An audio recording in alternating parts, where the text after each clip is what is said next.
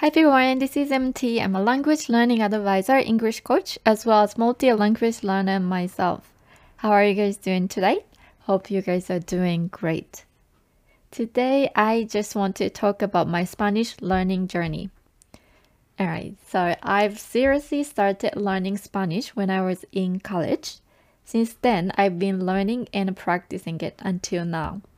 After graduating from university, I sometimes learned it face-to-face with a private teacher and sometimes online.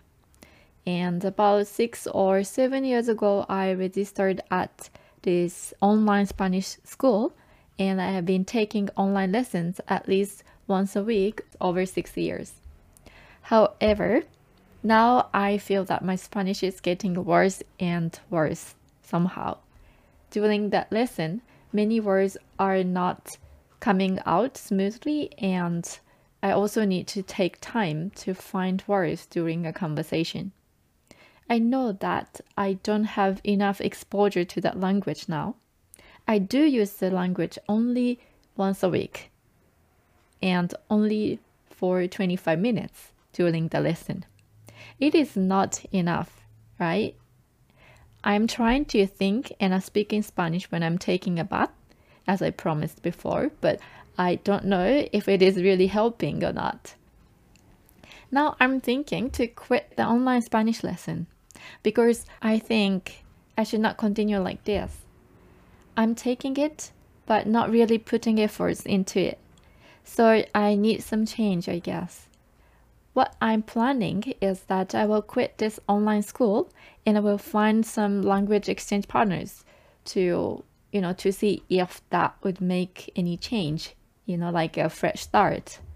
Or I might try other lessons, which I can make a shorter lessons, but make more often in a week. Currently, I don't have any specific goal for Spanish language. Maybe that's why it is so difficult to encourage myself to learn it or practice it. But at the same time, I don't want to lose the speaking skills that I have acquired over many years. That is my plan. But what about you? Do you sometimes feel what you are doing is not working exactly to improve your language skills? What would you do to make a change? Quitting is easy, right? But we don't want to, you know, regret it later. Acquiring a language is not easy.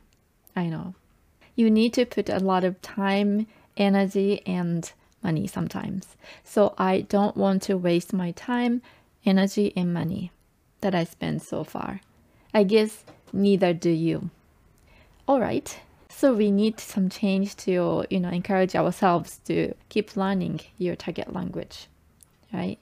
So, all right. Today, I just wanted to share with you my Spanish learning problems and plans. That's all for today. Thank you so much for listening and hope to see you next time. Bye!